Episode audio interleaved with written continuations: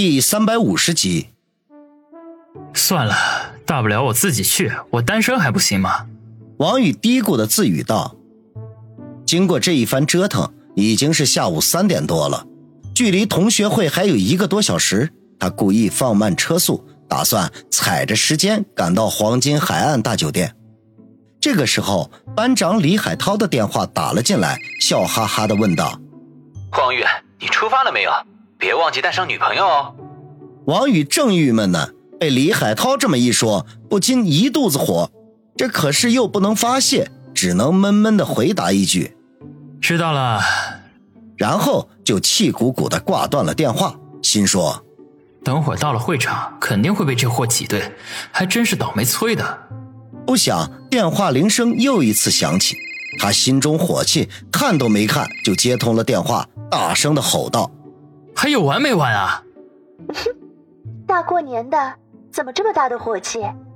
他还没吼完，电话那头就扑哧一声传来了一个好听的声音：“雪飞。”王宇一阵冒汗，原来电话是林雪飞打来的，不禁有些尴尬。“雪飞，你那边应该是凌晨吧？怎么还没睡啊？”“我想你了。”林雪飞那边低声地说道。王宇心头一暖，顿时就温柔地说道：“我也是。”“嗯，那你想不想见到我？”林雪飞说道。王宇一愣：“雪飞，你回来了？”“啊，怎么可能？我这边工作很紧的。”林雪飞苦笑道。王宇自嘲的一笑，林雪飞只在春晚的时候赶回来，估计献曲之后就立刻飞回大洋彼岸了，这怎么可能会回来呢？“王宇，你刚才怎么发了那么大的火？”林雪飞问道。王宇苦笑说道：“也没什么大事儿，就是我们晚上要同学聚会，以前的班长都让带女伴，我找了一圈，大家都有事儿，没有人肯陪我。”“原来是这样啊！”林雪飞听了，顿时呵呵笑了起来。“这回变孤家寡人了吧？”唉，王宇长叹一声，真是心里的苦向谁说呢？可惜我不在你身边，要不然我就陪你去，还能给冲冲场面。”林雪飞笑嘻嘻地说道，好像还挺遗憾的。王宇笑道：“那感情好啊，带个大明星过去，我可牛逼了，羡慕死他们。”“哼，想得美，我出场费很贵的。”林雪飞笑道，语气里带着点点的撒娇。王宇摇摇头，那也就是说说，毕竟他身在大洋彼岸，这哪能说来就来呢？“对了，王宇，你们聚会在什么地方啊？你拍几张照片给我好吗？”林雪飞忽然说道。王宇嗯了一声，从上次王小磊的同学会能看得出来，林雪飞很热衷这样的场面。他从小就在家族内部接受教育，根本就没有同学这一说，自然也就没有什么同学会了，想来心中一定留有很大的遗憾。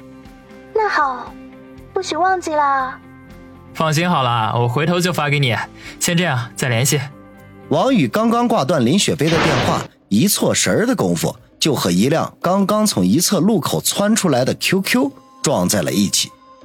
好在对方的车速都不快，没有酿成重大的交通事故。王宇推门下车，想要找对方理论，他可是正常行驶，责任显然在对方。结果那辆 Q Q 里下来一对和他年纪相仿的男女，不等他开口，女的就先炸了，怒气冲冲地吼道：“你他妈的怎么开的车啊？眼睛瘸了咋的？”王宇被对方的气势哄得一愣一愣的，半晌才回过神来，不怒反笑：“大姐，我明明是正常行驶，你们忽然从旁边窜出来，要说眼睛瘸也不应该是我吧？”“你管谁叫大姐呢？说你眼睛瘸还真没说错。”女的见王宇嬉皮笑脸，还管自己叫大姐，更加怒了，向前逼近了几步，可是却被身边的男人一把拉住。那男人上下打量了一下王宇，侧头想了想，眼中忽然一亮，高兴地说道：“嘿，哥们儿，如果我没认错的话，你是王宇吧？”王宇一愣，不禁打量起对方。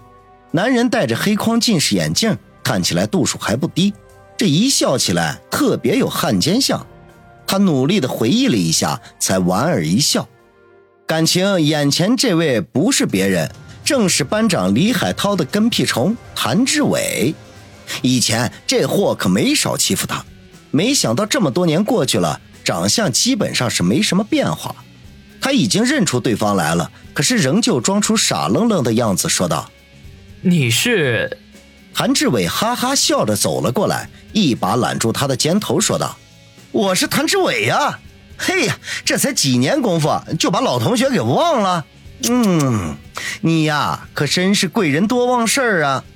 我，哎呀，我想起来了，你是班长的。”王宇没有说出来跟屁虫三个字，只是嘿嘿地笑着。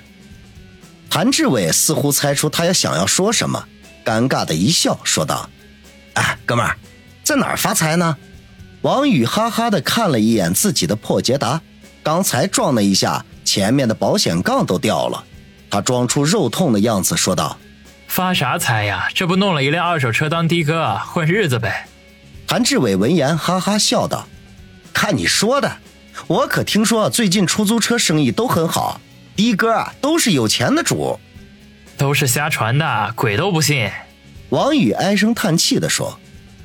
谭志伟不置可否地摇摇头，向对面那个凶巴巴的女人招招手，说道：“哎，丽娜，过来，我给你介绍一下啊，这是我的初中同学王宇，上学那会儿我们关系好着呢。”叫丽娜的女人扫了王宇一眼，眉头微微皱起，不情不愿地走了过来，没好气地说了一句：“你好，我叫高丽娜。”王宇点点头，没有多做表示。